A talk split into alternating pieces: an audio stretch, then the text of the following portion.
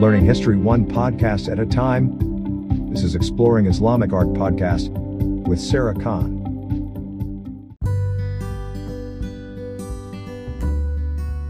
Hello, hello everyone. Thanks for tuning in into Exploring Islamic Art. I'm your host, Sarah Khan, and in this new episode of Exploring Islamic Art, I'll be diving deep into the complex yet intriguing history of Islamic art, from its characteristics to how it has influenced the Western Hemisphere thousands of years ago to modern day. I'll be covering a variety of topics again, and of course, like I said, what is art without any visuals? Make sure to go onto that website and check out those awesome pieces of art. So, without further ado, grab your cup of coffee or something to snack on, and let's get right into it.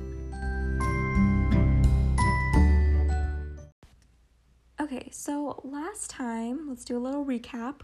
We covered Islamic art, the basics of it, like the characteristics, how it looks, um, places that it can be found, the history of it, more or less, and how it really has influenced the Western world um, and the applications of it. Um, but we looked at it of more of a you know early age lens. But now I want to go deeper um, into how it is used in modern day. So, I wanted to keep this last episode a little shorter, but nonetheless important and crucial in addressing my question of the influence of Islamic art. So, again, like I said, I'm shifting gears and applying how Islamic art either directly or indirectly influences the Western world and even Muslim communities today, um, especially in the United States or in just the Western world in general. So, this semester, I also took a course on Arabic literature actually. Um, which was really ironic because it just kind of corresponded with this class as well, which I really enjoyed. Um, and mainly I took this course because I had to take a literature course for a GE credit. Um, and I thought that class seemed really interesting, and I can say that it really was. And I guess this isn't the point um, that I'm trying to make, but what I am trying to say is we learned about an American author from California named Sandow Birk. Um, and he wrote a book called The American Quran. Um, and essentially, it is what it sounds like. Um, it's exactly what it sounds like. It's the, the famous book is a manuscript of the Quran with a structural hint of personal experience of the author's personal experience, Sandow Birk. Um, it is formatted in such a way that the font, margins, and medallions are reflected of the Quran's format but it also has a personal twist in the font from a type of graffiti that he grew up around in Los Angeles, which makes it unique and one may argue more American. It consists of 114 chapters, or um, quote unquote surahs. Um, so, again, it's reflective of the actual Quran. Um, tran- it's translated in English with the help of uncopyrighted English Qurans, with symbolic paintings in the background of America and American lives. Ironically, he's not Muslim, which this raises curiosity about his motive to write the American Quran and it brought some controversy. Um, back when it was written a few years back, and it brought a lot of controversy worldwide. Um, but at the same time, and this is in terms of the Muslim community, but at the same time, a lot of Muslims really appreciated it um, in the projection of it. Um, so, but that's a discussion for another time, and it isn't too relevant to what I'm going to go over. So, this is just an example, though. So, what, what the relevant part of this, though, is it, is an example of how Islamic art has influenced in today's world, and I think it's it has more of a political and social scheme today compared to the other times period, but also still really interesting to learn about. Um, he includes a page about 9 11 as well.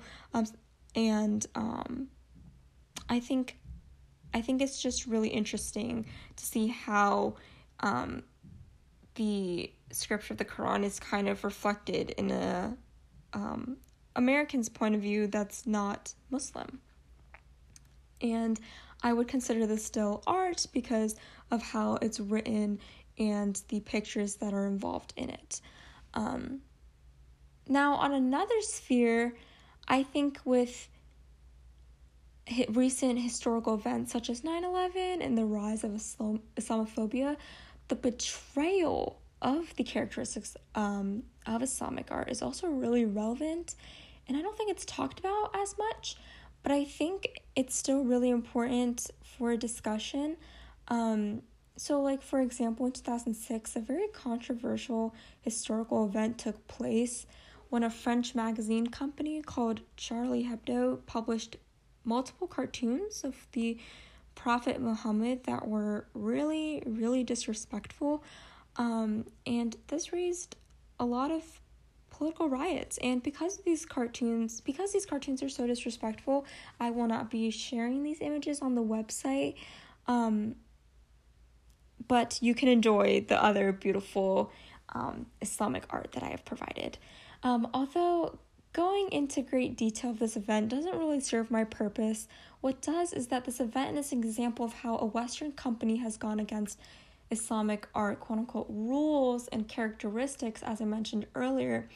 Um, that one element was that drawing sculptures, painting, or anything of that matter of humans, animals, especially the prophets, are prohibited. Um, so, although this was like another take on how Islamic art has been taken, um, in today's world, and um, this is more indirect, um, I still thought it would be a notable mention um, because it's it's part of history, um, and it's still a problem today, and um, is always talked about. Okay, so now going forward, I want to talk about how you can see Islamic art um, and observe it and I think this is like the fun part. You can go visit places and exhibits. Um, and obviously, when this pandemic settles down a bit, but I thought it was fun and an honorable mention. Um, so, I'm going to be talking about these like exhibits and museums in the Western world that contain Islamic art, since that's kind of our focus. Um, so, for example, the most famous one is probably the British Art Museum in Britain that I mentioned earlier um, and opened up in to the public in 1759. It has a whole section dedicated to Islamic art from like West Africa to China, and it has hundreds of manuscriptures, paintings, ceramic pieces, and other artifacts.